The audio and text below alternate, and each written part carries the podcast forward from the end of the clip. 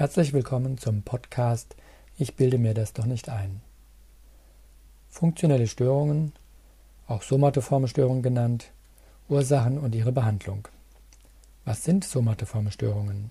Es handelt sich um anhaltende körperliche Beschwerden, ohne dass man dafür eine erklärende organische Ursache findet bzw. ein defektes Organ findet. Die Beschwerden sind oft wechselnd, oft handelt es sich um Schmerzen in verschiedenen Regionen, aber auch um andere Symptome wie Luftnot, Herzrasen, Durchfall, Schwitzen, Zittern, Unruhe, Brennen, Kribbeln, Engegefühl. Oft sind diese Beschwerden kombiniert mit Erschöpfung und Müdigkeit. Sind somatoforme Störungen eingebildet? Nein, sie sind tatsächlich vorhanden und werden von den Betroffenen meist sehr quälend erlebt. Häufig führen die Beschwerden zu massiven Beeinträchtigungen in allen Lebenslagen. Im Privatleben, in der Freizeit, im Berufsleben. Somatoforme Störungen treten häufig zusammen mit Angststörungen und Depressionen auf. Sowohl eine Depression kann sich über körperliche Beschwerden äußern, als auch, wenn man längere Zeit somatoforme Störungen hat, kann man depressive Symptome oder Ängste entwickeln. Bis die Diagnose somatoforme Störung gestellt wird, vergehen in der Regel fünf bis neun Jahre. Oft haben die Betroffenen auf einer langen Reise von Arzt zu Arzt gehört, sie haben nichts, wir finden nichts, und es ist nach so vielen Jahren dann sehr schwer zu akzeptieren, dass psychische Faktoren eine wesentliche Rolle bei der Erkrankung spielen. Somatoforme Störungen sind häufig. Wir gehen davon aus, dass zehn bis zwanzig Prozent der Bevölkerung von somatoformen Störungen betroffen ist. Körperliche Beschwerden hat jeder von uns. Meistens halten sie ein paar Tage an, maximal eine Woche. Zu über neunzig Prozent gehen sie von selber wieder weg. Halten sie aber mehrere Monate an, sprechen wir von somatoformen Störungen. Bei diesen Erkrankungen besteht häufig eine ausgeprägte Hilflosigkeit. Nicht nur bei den Betroffenen, sondern auch bei den Behandlern. Dies führt oft zu Missverständnissen im Gesundheitssystem. Betroffene fühlen sich nicht ernst genommen, fühlen sich abgelehnt.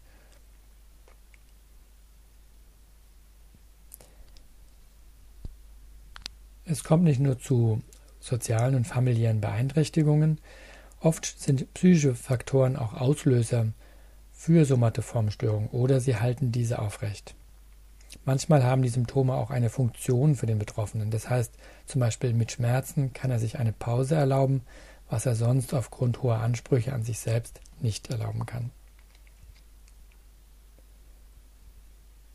Dadurch, dass es sich ja erstmal um körperliche Beschwerden handelt, ist die Diagnose nicht einfach zu stellen. Und es kommt oft zu wiederholten Abklärungen, was dann ein Risikofaktor ist, dass solche Beschwerden chronisch werden, wenn einseitig immer wieder nach bestimmten Symptomen wiederholt untersucht wird, ohne psychische Faktoren mit zu berücksichtigen.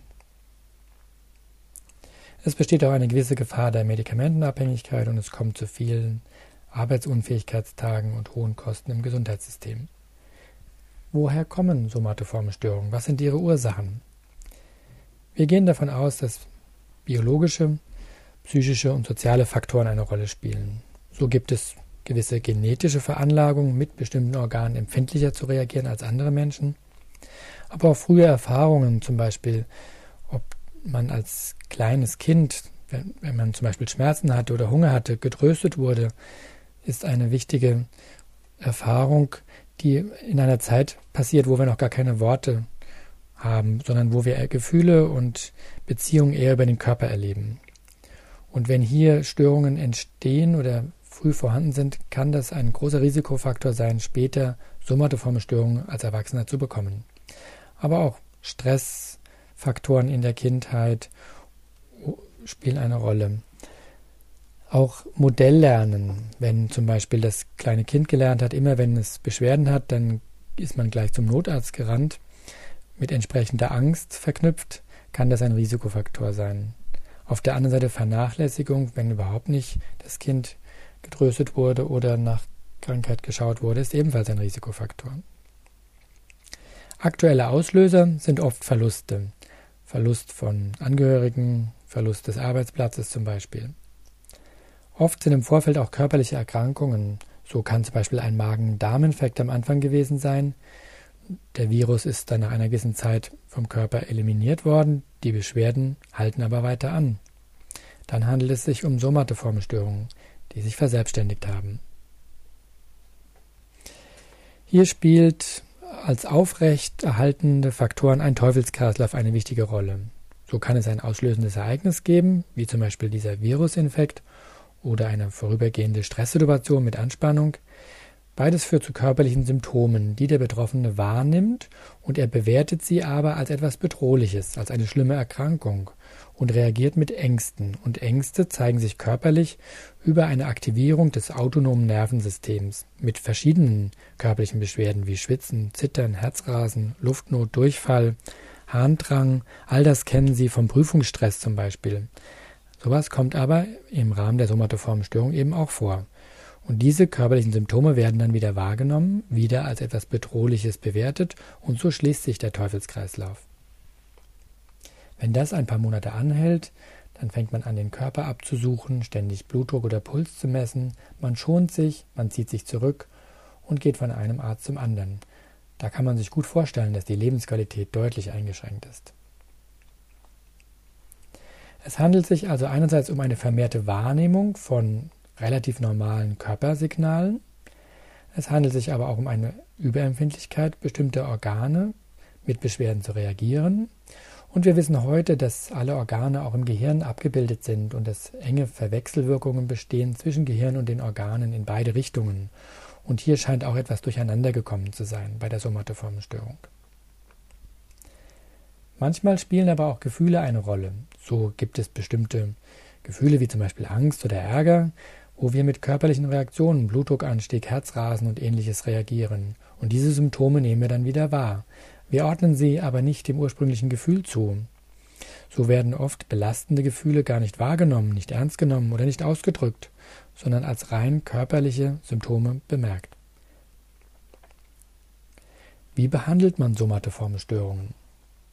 Am Anfang ist es wichtig, dass die Beschwerden ernst genommen werden, dass die Betroffenen aufgeklärt werden über den funktionellen Charakter der Beschwerden, dass die Beschwerden harmlos sind, aber sehr quälend sind, dass man sie beruhigt, dass dahinter keine schwerwiegende organische Erkrankung steht, sondern es sich um funktionelle Beschwerden handelt. Oft ist es wichtig, dabei auch die Lebenspartner einzubeziehen, dass diese auch aufgeklärt werden, oder der Austausch in zum Beispiel Selbsthilfegruppen. Am Anfang der Therapie wird in der Regel ein Tagebuch geführt, um zu gucken, welchen Einfluss hat man auf die Symptome, was für Bedingungen machen die Beschwerden schlechter oder besser, aber auch, welche Gedanken entstehen im Rahmen der Beschwerden, welche Gefühle entstehen und wie verhalten sich die Betroffenen. All das kann man im Tagebuch festhalten und später in der Therapie bearbeiten. Wichtig ist es, realistische Therapieziele zu formulieren. Wenn man die Beschwerden über Jahre hat, ist das Ziel nicht, dass sie in wenigen Wochen weggehen, sondern ist das Ziel, erstmal mit den Beschwerden besser zurechtzukommen, das Schonverhalten aufzugeben, sozial wieder aktiver zu werden, weniger Hilflosigkeit zu haben, sondern das Gefühl zu haben, selbst etwas tun zu können, die Fitness wieder stärken und für sich erkennen, welche Dinge lösen solche Beschwerden aus, um dann darauf Einfluss zu nehmen. Dann geht es darum, das Absuchen des Körpers oder das immer wieder Kontrollieren von Herzfrequenz oder Blutdruck zu reduzieren. Auch die Arztkontakte sollten auf ein sinnvolles Maß reduziert werden, da zum Beispiel eine wiederholte Abklärung mittels E K G nur wenige Tage Sicherheit bietet und dann wieder die gleichen Ängste entstehen und mit der Zeit sogar dadurch verschlimmert werden, wenn man zu häufig immer wieder E K Gs zum Beispiel macht. Zum Einsatz kommt neben der Psychotherapie auch oft ein Entspannungsverfahren, Körpertherapie, Stressbewältigung, Biofeedback, aber auch Kunst- und Musiktherapie können sinnvoll sein. Vor allem dann, wenn es darum geht, Gefühle auszudrücken. Wenn wir davon ausgehen, dass bestimmte Gefühle nicht als Gefühle wahrgenommen werden, sondern als Körperreaktionen erlebt werden, dann kann es wichtig sein, in solchen Therapieformen Ausdruck zu finden für Gefühle oder zu erkennen, welche Gefühle hinter den körperlichen Beschwerden stecken und diese dann anders auszudrücken. Hier geht es auch oft darum, die Aufmerksamkeit von den Beschwerden wegzulenken. wir haben, wenn wir zum Beispiel somatoforme Schmerzen haben, ja nicht nur den Sinneseindruck Schmerzen, sondern auch all die anderen Sinneseindrücke wie Hören, Riechen, Schmecken, Fühlen, all dies Tasten, all dies gilt es zu aktivieren, dass wir den Schmerz weniger stark wahrnehmen. Hier können zum Beispiel Achtsamkeitsübungen hilfreich sein. Das sind Übungen, wo man im Hier und Jetzt die Dinge mit allen Sinnen wahrnimmt, ohne sie zu bewerten, zum Beispiel bei einem Waldspaziergang, und damit von anderen Beschwerden abzulenken.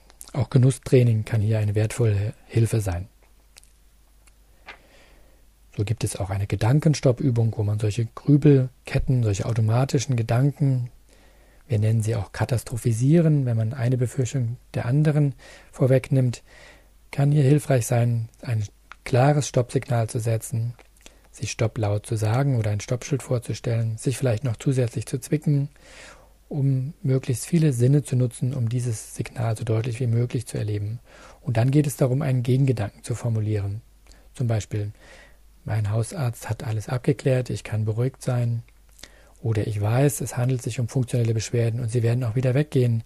Jetzt beschäftige ich mich mit etwas, etwas anderem. So geht es darum, Bewältigungsstrategien zu erlernen. Welche Übungen helfen mir? Welche Entspannungsverfahren helfen mir? Was lenkt mich von den Beschwerden ab? Welche Hobbys lenken mich ab? Welche Tätigkeiten? Vielleicht aber auch bestimmte Vorstellungen, die mir helfen, oder genussvolle Tätigkeiten, die ich trotz der Beschwerden tun kann. Sie haben gesehen, bei der Therapie ist es sinnvoll, an mehreren Stellen gleichzeitig anzusetzen.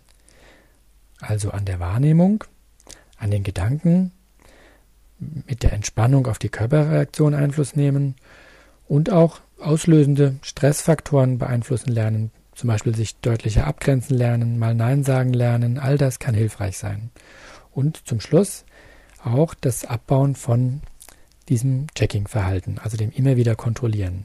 Und dabei ist es am Ende der Therapie besonders wichtig, mit dem Hausarzt, zu dem Sie Vertrauen haben, darüber zu sprechen, bei welchen Beschwerden komme ich in die Praxis, wie oft gehe ich in die Praxis, mit welchen Abständen werden solche Untersuchungen gemacht. Das muss mit dem Hausarzt besprochen werden und da muss man ein sinnvolles Maß finden. Oft ist es sinnvoll, in regelmäßigen Abständen den Hausarzt aufzusuchen und diese Abstände dann mit der Zeit zu vergrößern und nicht dann zum Arzt zu gehen, wenn es gerade mal besonders schlimm ist. Ja, vielen Dank für Ihre Aufmerksamkeit. Sie finden die passenden Folien im Internet unter w w w punkt psychosomatik bindestrich ahlen mit doppel a punkt de. Sie können diesen Vortrag und andere Vorträge zu psychosomatischen Erkrankungen auch als D V D erhalten, erschienen im Auditorium Netzwerk Verlag und im Jokers Verlag.